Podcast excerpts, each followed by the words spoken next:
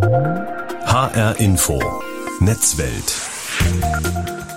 Mitte März 2020, also vor etwa 3 Jahren, wurde der Corona-Lockdown beschlossen und trat dann am 22. März in Kraft. Viele Menschen mussten plötzlich von zu Hause aus arbeiten. In vielen Unternehmen war gezwungenermaßen plötzlich das möglich, was vorher für manche noch unerreichbar schien. Die Digitalisierung der Arbeitswelt ist dann ziemlich schnell vorangeschritten, zugegebenermaßen zunächst mal etwas holprig, aber dann doch sehr zügig. Und plötzlich saßen viele den ganzen Tag in Videokonferenzen. Mittlerweile hat sich vieles wieder normalisiert, aber doch hat sich auch einiges geändert. Wie hat Corona die Arbeitswelt verändert? Das ist heute das Thema in dieser Sendung. Mein Name ist Tobias Klein. Der Digitalverband Bitkom hat dazu eine Umfrage gemacht, auf die wir nun einmal schauen wollen. Ich habe mit Bernhard Rohleder gesprochen. Er ist Hauptgeschäftsführer im Digitalverband Bitkom. Herr Rohleder, wie hat sich die Arbeitskultur in Unternehmen durch Corona geändert? Die Arbeitskultur hat sich durch Corona extrem stark verändert. Es gibt in den Unternehmen sehr viel mehr Aufgeschlossenheit grundsätzlich gegenüber digitalen Technologien. Das sagen 4/5 aller Beschäftigten. Aber, und das ist, was die Arbeitskultur angeht, auch besonders interessant, auch der Führungsstil ist zum Beispiel kooperativer geworden. Davon berichten 53% der Beschäftigten. Oder man arbeitet mehr in bereichsübergreifenden Teams, also nicht mehr vor sich hin im Einzelbüro, sondern man arbeitet in Teams und das gilt für jede und jeden Zweiten. Und was ganz schön ist, für viele Beschäftigte gibt es auch mehr Flexibilität, insbesondere bei den Arbeitszeiten. Das gilt für immerhin 47% und das ohne gesetzlichen Zwang. Wie kommt es denn, dass die Unternehmen jetzt ganz grundsätzlich gesagt digitalen Technologien aufgeschlossener gegenüberstehen? Ist das einfach, weil in der Pandemie sozusagen der Zwang da war, jetzt reagieren zu müssen? Ja, genau. Also die Unternehmen konnten einfach oder die allermeisten Unternehmen konnten einfach nicht weitermachen wie bisher und mussten sich überlegen, wie gehen sie mit den vielen Einschränkungen, die es gab, auch mit den Ängsten, die viele Mitarbeiterinnen und Mitarbeiter hatten, ins Büro zu kommen, wie gehen sie damit um? Und der Umgang hieß, mehr Digitalisierung wagen und genau das ist passiert und viel Misstrauen und Skepsis, die es vorher gab, die hat sich dann aber auch in der Praxis so nicht realisiert. Also die Chefinnen und Chefs haben weit überwiegend positive Erfahrungen gemacht mit den neuen digital erzeugten Freiräumen, die sie ihren Leuten gegeben haben. Und das setzt sich jetzt eben fort, wo die Erfahrungen, die man während Corona gemacht hat, während der Einschränkungen jetzt überführt werden in neue Standards der Arbeit. Das heißt, was sind das genau für Standards? Also das betrifft natürlich wahrscheinlich das Homeoffice, aber auch die Videokonferenzen, die eingeführt wurden? Genau. Das eine sind sogenannte Kollaborationstools, also neue digitale Möglichkeiten, miteinander zusammenzuarbeiten, auch wenn man sich nicht im selben Raum befindet. Diese Kollaborationstools haben sich sehr stark weiterentwickelt in den letzten 2-3 Jahren. Da haben auch die Unternehmen, die diese Werkzeuge anbieten, viel gemacht. Und der zweite Punkt ist eben das mobile Arbeiten, dass man gemerkt hat, dass die Chefinnen und Chefs gemerkt haben, dass ihre Mitarbeiterinnen und Mitarbeiter auch dann arbeiten, wenn sie nicht im Büro sind. Ja, und da haben sozusagen die Teams ihre Leiterinnen und Leiter überzeugt, dass mobiles Arbeiten möglich ist. Es gibt mittlerweile Studien, unter anderem von der International Labour Organization, die zeigen, dass man mobil, flexibel auch produktiver arbeitet, als wenn man immer nur im Büro ist. Und all das hat jetzt diese Überzeugungskraft entwickelt, die sich überführt in dauerhaft veränderte Arbeitsmodelle. Sie haben auch angesprochen, dass der Führungsstil kooperativer geworden ist. Das haben ja auch einige in den Umfragen gesagt und genannt. Inwieweit ist das denn so? Also das heißt, kann man das oder können Sie das beschreiben, was daran kooperativer geworden ist und was da letztlich auch zu geführt hat? Also man unterscheidet ja ganz grundsätzlich zwischen einem kooperativen und einem direktiven Führungsstil. Also der direktive Führungsstil, da sagt der Chef, was gemacht wird und das wird dann auch umgesetzt. Im kooperativen entwickelt man anhand gemeinsam gesetzter Ziele gemeinsame Vorgehensweisen und dann gibt es einen Vertrauensvorschuss.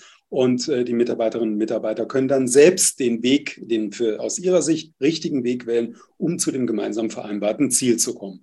Und genau diese Form der Führung, die hat sich jetzt während Corona durchgesetzt. Der Chef kommt ins Büro und es ist niemand da, den er oder sie direktiv führen kann. Da muss man sich anderes überlegen. Und dann braucht man Instrumente, die es ja auch schon gibt und die es schon seit Jahrzehnten gibt, die nur noch nicht eingesetzt wurden. Andere Instrumente im Führungsstil kooperativer Art, die sich jetzt zunehmend durchgesetzt haben und womit auch die Chefinnen und Chefs überwiegend gute Erfahrungen gemacht haben. Haben sich denn die Arbeitszeiten mittlerweile auch flexibler gestaltet? Also das heißt, durch mehr Homeoffice, durch mehr Eigenverantwortung im Arbeiten heißt es gleichzeitig, dass auch die Arbeitszeiten jetzt mittlerweile durch Mitarbeiterinnen und Mitarbeiter einfach wesentlich flexibler gehandhabt werden können? Also davon berichten zumindest in unserer Untersuchung 47% der Beschäftigten, dass sie jetzt flexiblere Arbeitszeiten haben als zuvor. Und ja, das ist immerhin jeder und jeder Zweite. Und das ist ein ganz schöner Wert. Wir würden uns einen Wert wünschen, der bei 100% liegt, dass also flexible Arbeitszeiten überall dort, wo es möglich ist, was die betrieblichen Abläufe angeht, tatsächlich auch eingeführt werden. Wir sind bei 47% und das ist doch ein deutlicher Effekt, den wir hier auch messen können, den Corona auf die Arbeitskultur in den Unternehmen ausgelöst hat. Das sagt Bernhard Rohleder, Hauptgeschäftsführer beim Digitalverband Bitkom. Und auf das Thema Homeoffice und Videokonferenzen gehen wir jetzt noch ein, und zwar in einem Gespräch mit Jutta Rump. Sie ist an der Hochschule Ludwigshafen die Leiterin des Instituts für Beschäftigung und Employability. Und ich habe sie gefragt, wie die Pandemie unsere Arbeitswelt in den letzten 3 Jahren verändert hat. Also die Pandemie hat einen erheblichen Einfluss auf die Arbeitswelt gehabt.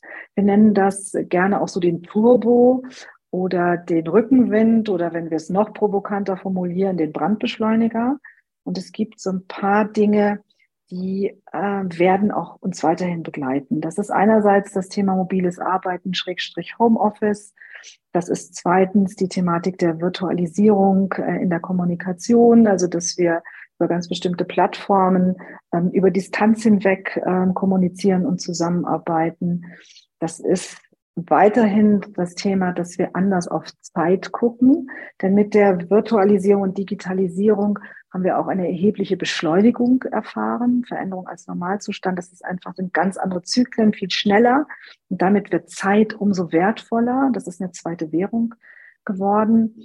Und das hat zum Weiteren auch dazu geführt, dass wir eine Polarisierung, noch mehr eine Polarisierung in den Belegschaften bekommen haben zwischen den Menschen, die die Möglichkeit haben, ihren Ort, aber auch ihre Zeit zu flexibilisieren, und denjenigen, deren Tätigkeiten an einem bestimmten Ort und an eine bestimmte Zeit getackert ist. Und damit ist natürlich dieser Spannungsbogen und diese Distanz auch zwischen den beschäftigten Gruppen viel größer geworden, was natürlich Einfluss hat auf Betriebsklima und Kultur. Können Sie da ein Beispiel nennen? Also mir fällt da immer ein, also nicht innerhalb eines, doch möglicherweise auch innerhalb eines Betriebes, aber wenn wir vielleicht auf die Pflege gucken, ja. Ist das so ein Beispiel? Das heißt, natürlich können Pflegepersonal muss natürlich vor Ort sein, aber diejenigen, die die Abwicklung im Hintergrund machen, die können natürlich aus dem Homeoffice arbeiten. So ist das. Also wenn Sie beispielsweise in ein Krankenhaus gehen, dann haben Sie diejenigen, die am Patienten und an der Patientin arbeiten. Die haben hier keine große Wahlfreiheit in Bezug auf Ort und Zeit. Und dann haben Sie diejenigen, die in der Verwaltung eines Krankenhauses sind, die durchaus flexible Arbeitszeitmodelle haben. Die können sich auch überlegen, ob sie auf eine 4-Tage-Woche gehen wollen. Und das noch quasi mit einer Flexibilisierung so der Zeiten am Tag und auch vielleicht einen nicht unerheblichen Teil wirklich in der mobilen Arbeit im Homeoffice auch bearbeiten. Durchaus möglich. Und das sind natürlich Spannungsfelder. Oder im Handel haben Sie das auch. Oder in der Hotellerie, Gastronomie werden Sie das auch finden. Also wenn Sie mal so reinschauen, dann gibt es schon sehr, sehr viele Bereiche, in denen Sie diese Spannungsfelder haben werden. Und was ist das Ergebnis dieser Spannungen? Naja, aber das ist dann schon so, dass also wenn man da nicht drauf aufpasst, dann kann das zu einer Zweiklassenbelegschaft werden. Also nach dem Motto, die einen, für die alles möglich ist, und wenn das Wetter schön ist, dann überlegt man sich mal, vielleicht von zu Hause zu arbeiten, und wenn das Wetter eben nicht so schön ist, vielleicht Schnee wie gestern oder wann auch immer in den letzten Tagen, dann bleibe ich vielleicht auch zu Hause, oder da ist irgendwie ein großer Unfall, da bleibe ich auch zu Hause, damit ich nicht im Stau stehe. Und die anderen, ja, Pustekuchen. Die anderen müssen sich dann durch den Stau quälen, durch das schlechte Wetter quälen, weil sie vor Ort sind. Und dann fragt man sich, bin ich jetzt hier Mitarbeiterin oder Mitarbeiter der zweiten Klasse? Und das hinterlässt schon Spuren. Und damit beschäftigen sich auch viele Arbeitgeber, dass sie sich Gedanken darüber machen, wie kann ich es jetzt schaffen, für diejenigen, die in dieser Frage keine Wahlfreiheit haben, wie kann ich denen auch ein Stück weit entgegenkommen? Was kann ich dort tun? Und das ist natürlich, also beim mobilen Arbeitsplatz kann ich da nichts machen, aber vielleicht kann ich über das Jahr hinweg eine andere Form vielleicht von flexiblen Arbeitszeitmodellen machen. Vielleicht kann ich die Mitarbeiterinnen und Mitarbeiter anders in die Arbeitsprozesse integrieren und auch beteiligen an Entscheidungsfindungsprozessen. Also man sucht wirklich krampfhaft nach Möglichkeiten, damit dieses Spannungsfeld und diese Zweiklassengesellschaft so nicht entsteht.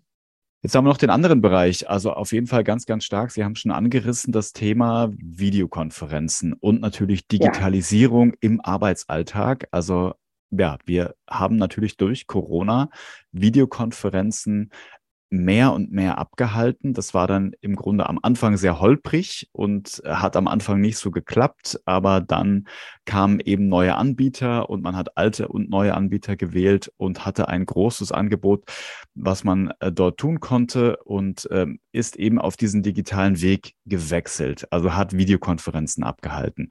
Ist das was bleibt und was uns erhalten bleibt, oder glauben Sie, dass diese Videokonferenzen irgendwann auch mal wieder komplett weg sind? Ich habe das Gefühl, es ist weniger geworden, aber trotzdem noch da.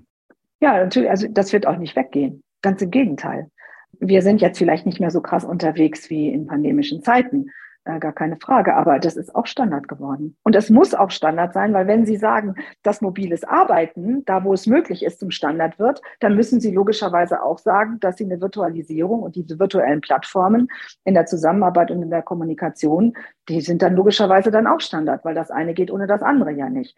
Aber selbst wenn wir alle an einem Ort arbeiten würden und sagen, wir sind jetzt heute mal in unserem Teamtag, wir sind in der Präsenz, wir sind alle vor Ort, dann werden wir wahrscheinlich nicht miteinander auf dieser virtuellen Plattform unterwegs sein. Aber wir werden mit dem Kunden und der Kundin virtuell unterwegs sein. Wir werden mit Zulieferern unterwegs sein. Wir werden mit anderen befreundeten Firmen ein Stück weit über diese Plattformen arbeiten. Das hat das Leben schon sehr viel vergleichsweise einfacher gemacht. Es hat uns Zeitersparnis gebracht. Und das ist ja wirklich ein ganz zentrales Thema in dieser neuen Welt, nämlich Zeit eine neue Währung. Und wenn ich über solche Plattformen miteinander arbeite, dann spart mir das Zeit, weil ich keine Wegezeiten mehr habe, zum Beispiel. Und am Ende des Tages geht es auch einher mit Nachhaltigkeit. Natürlich kosten diese Systeme Energie. Aber wenn wir das gegenrechnen, was es kosten würde, wenn jetzt quasi wir alle wieder anfangen, auf Reisen zu gehen, dann muss man diese Ökobilanz und diese Energiebilanz mal aufmachen und feststellen, dass es an der einen oder anderen Stelle sehr wohl eine nachhaltige Strategie ist. Also so gesehen glaube ich, ich bin davon zutiefst überzeugt, dass wir weiterhin in dieser Plattformwelt auch bleiben. Aber uns klar sein muss, jetzt kommt das Aber. Jetzt kommt das Aber. Aber uns klar sein muss, auch dass so etwas Grenzen hat. Also wenn wir ausschließlich unterwegs sind, und das hat die Pandemie auch gezeigt, dann geht der Teamgeist verloren. Dieses persönliche Miteinander, das geht schon verloren. Also brauche ich kluge Mischformen, damit das auch alles sozusagen, dass wir die Vorteile der einen Welt mit den Vorteilen der anderen Welt kombinieren. Das ist, glaube ich, schon auch ganz, ganz zentral. Also sowohl das eine wie das andere, auch da wieder die kluge Mischform wird wahrscheinlich die Lösung sein, nicht nur der Gegenwart, sondern auch der Zukunft. Welche Probleme sind denn da aufgetreten? Also Sie haben, soweit ich weiß, ja auch viel über das Phänomen Zoom-Fatigue geforscht und auch Studien veröffentlicht.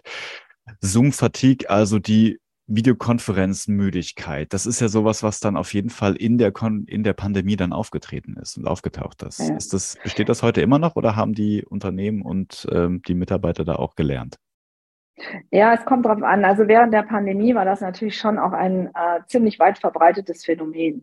Wenn Sie den lieben langen Tag, und zwar die ganze Woche, den ganzen Monat in dieser virtuellen Welt sind und auf Distanz auch arbeiten, dann entwickeln sie irgendwann eine Müdigkeit, eine sogenannte Online-Müdigkeit. Das hat damit zu tun, dass ihre Sinnesorgane sehr eindimensional belastet sind.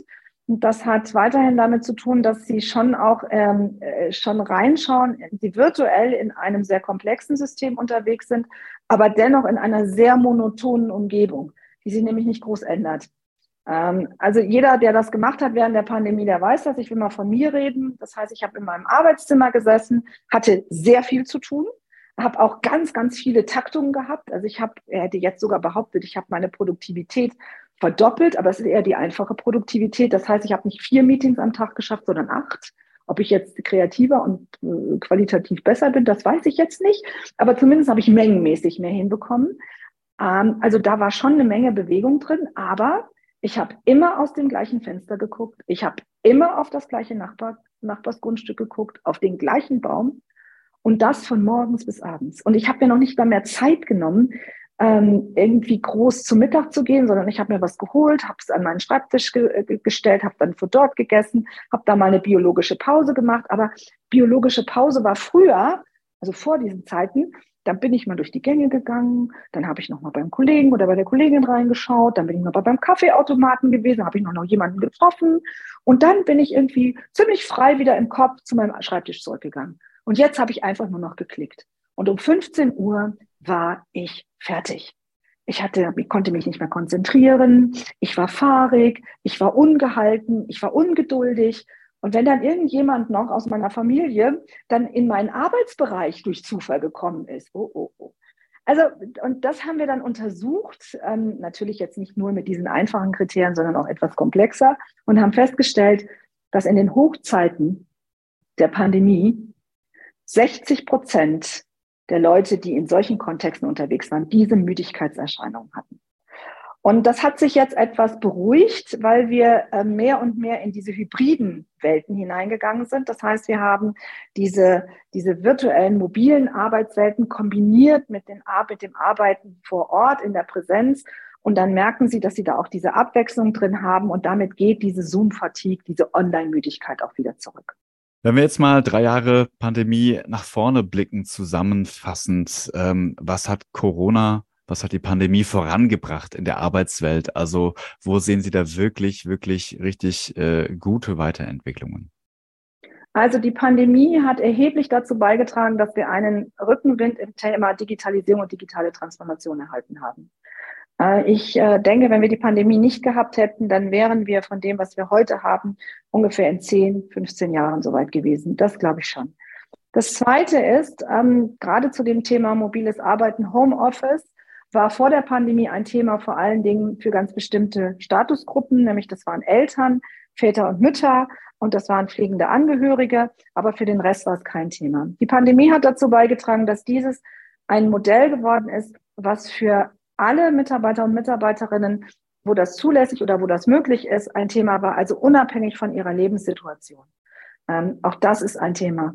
Das Thema der Virtualisierung hat eine ganz andere Thematik bekommen und damit haben wir auch ein Stück weit unser Mobilitätsverhalten verändert, was ich übrigens auch sehr gut finde. Also auch das ist etwas, was wir darüber nachgedacht haben, müssen wir jetzt tatsächlich für eine Sitzung 450 Kilometer fahren und die Sitzung dauert 2 Stunden und dann 450 Kilometer wieder zurückfahren. Also dass wir einfach tatsächlich, was das betrifft, einfach mal draufschauen und ein bisschen mit mehr Vernunft auch draufschauen. Und was die Pandemie auch in Gang gesetzt hat, das ist das Vierte, ist, dass wir eine zweite Währung bekommen haben in unserer Gesellschaft. Neben dem Geld haben wir jetzt in der Arbeitswelt die Zeit als zweite Währung bekommen. Und auch das ist etwas, was wir sicherlich durch die Pandemie mit einem Rückenwind und einem Turbo bekommen hätten. Wir hätten es irgendwann auch bekommen, da bin ich ganz sicher, aber eben nicht jetzt. Das sagt Jutta Rump. Sie ist an der Hochschule Ludwigshafen die Leiterin des Instituts für Beschäftigung und Employability. Vielen Dank für das Gespräch. HR-Info. Netzwelt. Das mobile Arbeiten wird uns alle noch weiter begleiten, auch wenn es wohl eher so in Richtung hybrides Modell hinauslaufen wird, dass Arbeitnehmer sowohl im Homeoffice als auch im Büro arbeiten werden. Aber geht da auch noch mehr, zum Beispiel an Orten zu arbeiten, wo andere Urlaub machen?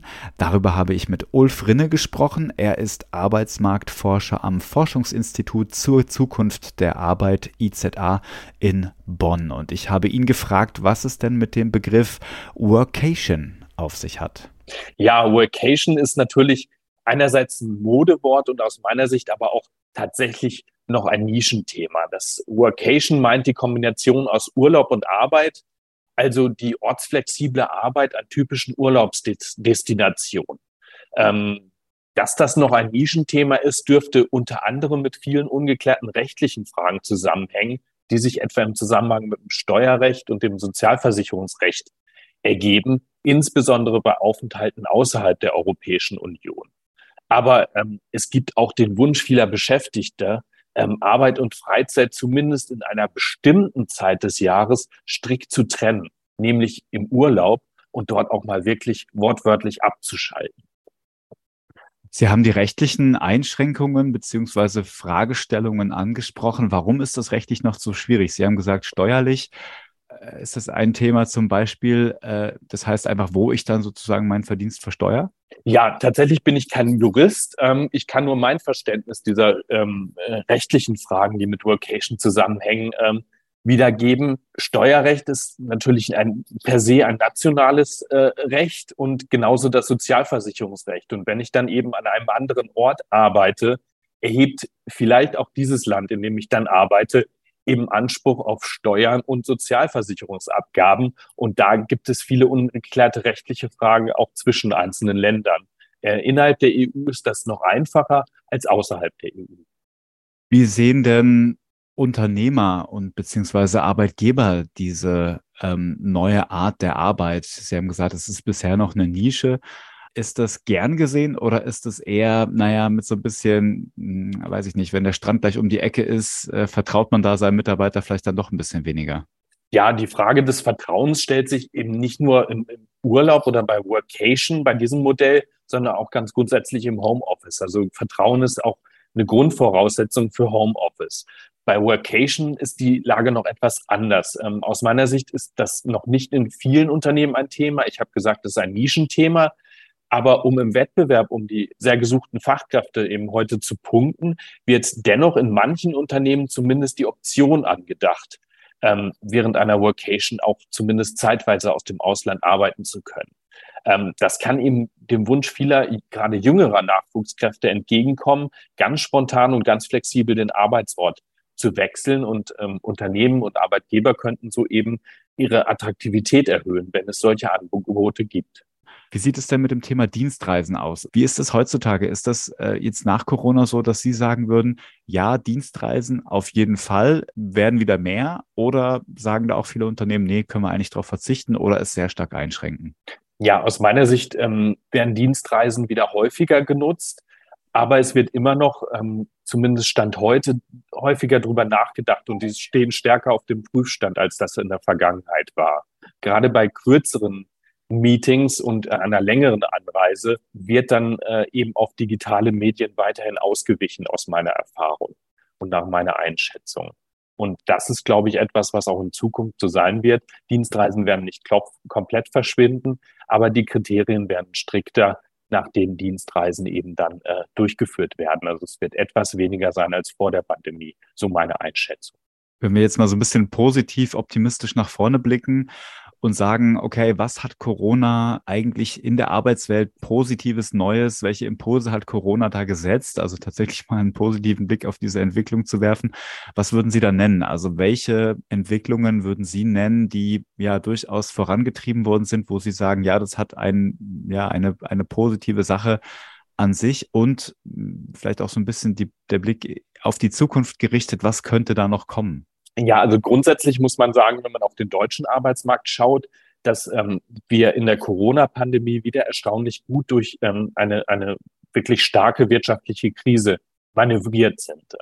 Maßnahmen wie Kurzarbeit haben zu einer effektiven Stabilisierung von Beschäftigung in Deutschland beigetragen. Und das ist eine gute Botschaft. Zum anderen haben sich bereits vorher existierende Trends, wie eben der Trend zum Homeoffice, und die Digitalisierung als sehr breites Feld. Diese Trends haben sich durch Corona enorm beschleunigt und intensiviert.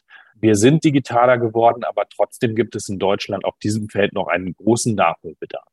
Das sagt Ulf Rinne, Arbeitsmarktforscher am Forschungsinstitut zur Zukunft der Arbeit in Bonn. Und das war HR-Info Netzwelt. Sie können die Sendung auch als Podcast hören unter hr-info-radio.de oder unter anderem in der ARD-Audiothek. Mein Name ist Tobias Klein.